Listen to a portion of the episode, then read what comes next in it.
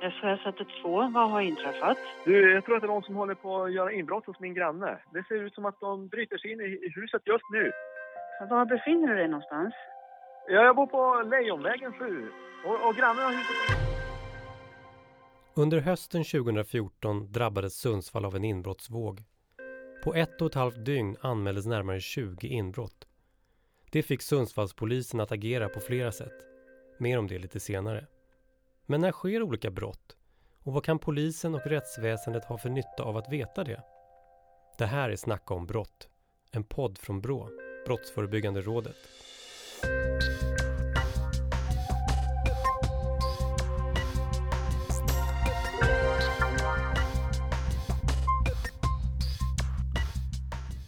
När sker egentligen flest inbrott? På året, i veckan och på dygnet? Någon som vet det är Johanna Olseryd, utredare på BRÅ och författare till kortanalysen Tid för brott, där BRÅ har gjort en kartläggning över de vanligaste tidpunkterna för inbrott, misshandel, rån och hot. Och när det gäller inbrott är mönstret ganska tydligt. Generellt på året kan man väl säga att de, de oftare sker under de mörka högtiderna. Um, och med det menar jag till exempel eh, allhelgonahelgen. Um, jul, nyår, lucia, däromkring. Det här mönstret är ju starkare för inbrott som sker i villor än de som sker i lägenheter till exempel. Uh, där man kan tänka sig att bor man i lägenhet så är det ganska ofta uh, eller högre sannolikhet att en granne kommer förbi och att man blir upptäckt. Extra mörk verkar hösten ha varit i Sundsvall Josef Wiklund är enhetschef vid den brottsförebyggande ungdomsenheten vid Sundsvalls närpolisområde. Eh, den här inbrottsvågen som vi hade under hösten här, den, den tycker jag vi kan se tydlig koppling med, med just att det är under den mörka perioden på året. Och det finner jag också bekräftelse i kortanalysen, att det är under den här tiden som, eh, som, som inbrotten ökar. Och jag är helt övertygad om att man kan bekräfta och vittna om bland övriga kollegor runt om i landet också. När det gäller tiden på dygnet är det däremot inte så mycket mörkret som styr. Det är på dagtid som de flesta inbrotten sker. Johanna Olseryd igen. Ja, om man tittar på, mm, på uppdelningen på veckodagar och över dygnet så, så visar analysen att det är främst faktiskt dagtid som de flesta inbrotten begås. Tvärt emot kanske vad många tror om att man, har, man ligger och sover och så är det någon som är inne och trampar hos en. Eh, utan det är vanligare att helt enkelt att man kommer hem från jobbet och, och man märker att man har fått, haft inbrott. Inbrottsvågen i Sundsvall skedde också huvudsakligen dagtid. Men någonting som har förvånat Josef Wiklund och hans kollegor är att så få kan lämna vittnesmål trots att inbrotten har skett på dagen. Egentligen inget konstigt men man kanske inte tänker på det så ofta att är man i ett, i en belyst, i ett belyst rum så ser vi väldigt dåligt ut. Och, och, men, men vi flera så att säga, förvånades över det här. Man tyckte det här borde, varför har ingen sett någonting? Man har ju varit hemma. Men, men, det är väldigt svårt att se ut. Men hur ser då statistiken ut mer exakt? Under 2013, det år som Brås analys bygger på, anmäldes i snitt 60 inbrott per dag i Sverige. Men under inbrottens högsäsong, jul, nyår och allhelgonahelgen, anmäldes 90 respektive 100 per dag. Men hur kan egentligen den här vetskapen vara till nytta för att förebygga och klara upp inbrott? En sån här kortanalys som Brå publicerar tycker jag fyller flera viktiga funktioner. Dels kan den ju ge oss en, en, bekräftelse på det som vi i vårt dagliga arbete upplever och, och av erfarenhet bygger på oss vad det gäller tider och platser för brott. Men den kan också ge oss hänvisning om områden vi inte är lika duktiga på och vilka områden vi kanske bör prioritera och, och kraftsamla runt för att möta upp den, just den här typen av brottslighet som beskrivs i den här kortanalysen.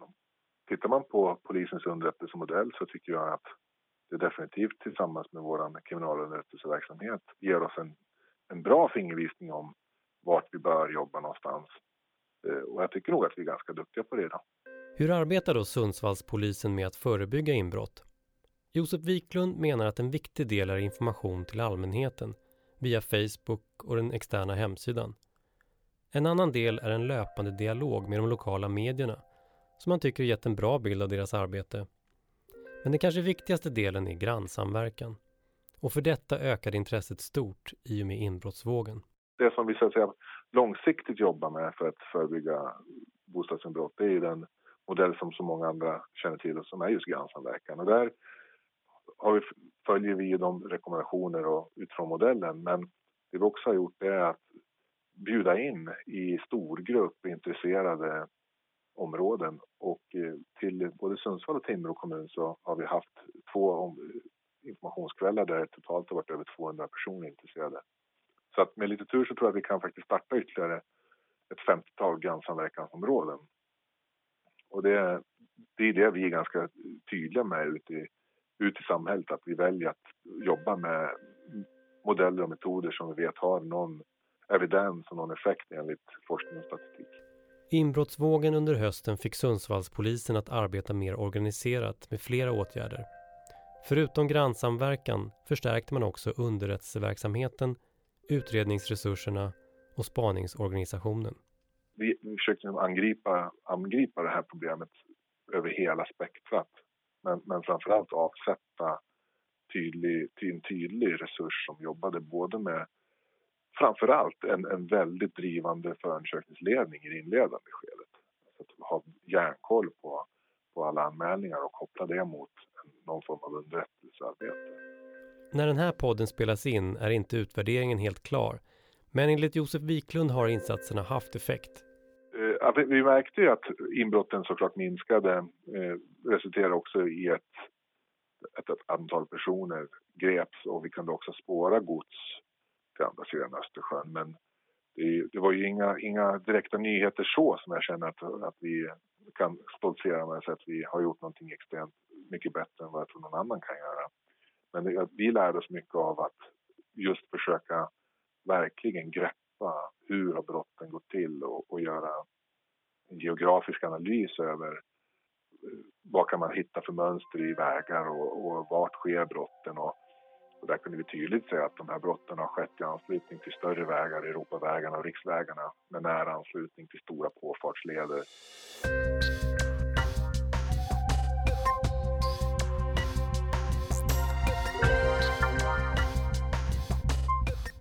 I sin kartläggning har Brå också undersökt mönstret för misshandelsbrott. Alltså tidpunkterna när flest fall av misshandel sker. Johanna Olseryd igen. Det är en ganska spännande brottstyp att titta på. Det är ganska stora skillnader både över dagarna på året och, och när på dygnet som, som brotten sker då enligt anmälningsstatistiken. Och sen är det också ganska stora skillnader beroende på om man tittar på vuxna och barn. Flest fall av misshandel sker ju mellan eh, män, eh, ofta berusade sådana. Eh, ofta på allmän plats, vet vi sen innan. Och det färgar ju av sig här genom att man ser att de flesta fallen sker på nattetid, gärna på helger.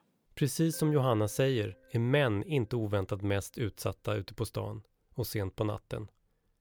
Av misshandelsfallen mot kvinnor är tiderna lite mer utspridda och en större andel sker på vardagar, i hemmet och på arbetsplatser. Men en vanlig tid för misshandel av både män och kvinnor är nyårshelgen 2013 anmäldes tre gånger så många misshandelsfall under nyårshelgen jämfört med en vanlig måndag. Närmare 460 fall jämfört med 150. Josef Wiklund. I den här kortanalysen ser vi att nyårsafton är ju en, ett tillfälle då som är överrepresenterat vad det gäller misshandel. Och det är ju det bekräftar ju såklart den erfarenhet som, som, som jag känner att vi har inom polisen, säkert generellt. Eh, och, och, det är någonting som såklart påverkar planeringen. Och därför så har vi alltid eh, förstärkningar eh, som, som, som tjänstgör de här nyårsdygnen för att kunna möta upp och förebygga våldsbrotten. Vistas i miljöer där, där, vi, där vi vet av erfarenhet att det finns risk för konflikter och, och friktion mellan, mellan individer. Det har samtidigt skett en viss utjämning av misshandelsbrotten. Fler misshandelsfall anmäls på veckodagar, något som till stor del beror på ett ökat antal anmälningar om misshandel mot barn. Men det betyder inte nödvändigtvis att misshandel mot barn har ökat, menar Johanna Olseryd.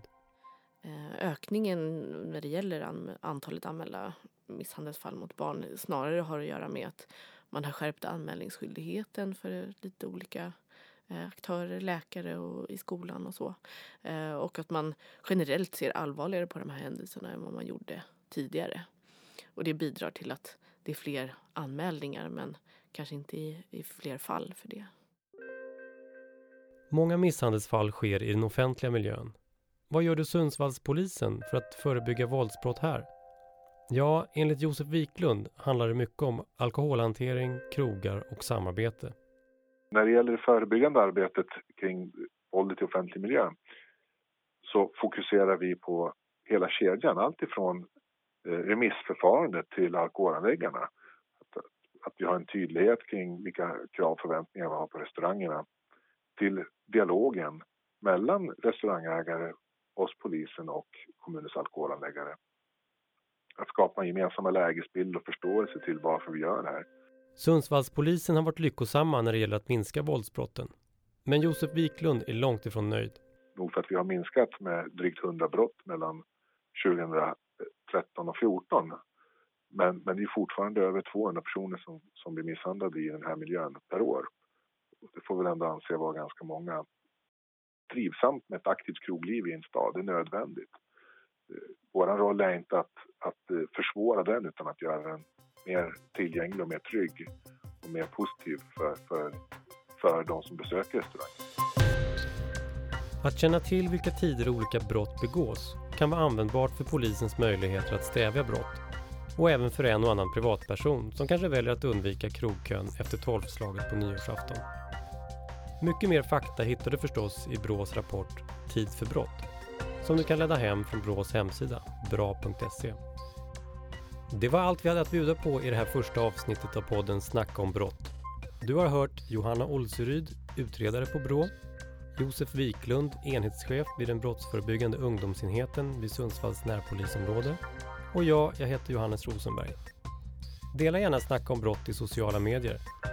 Du kan också prenumerera på Brås nyhetsbrev. Tills vi hörs igen, ha det så bra!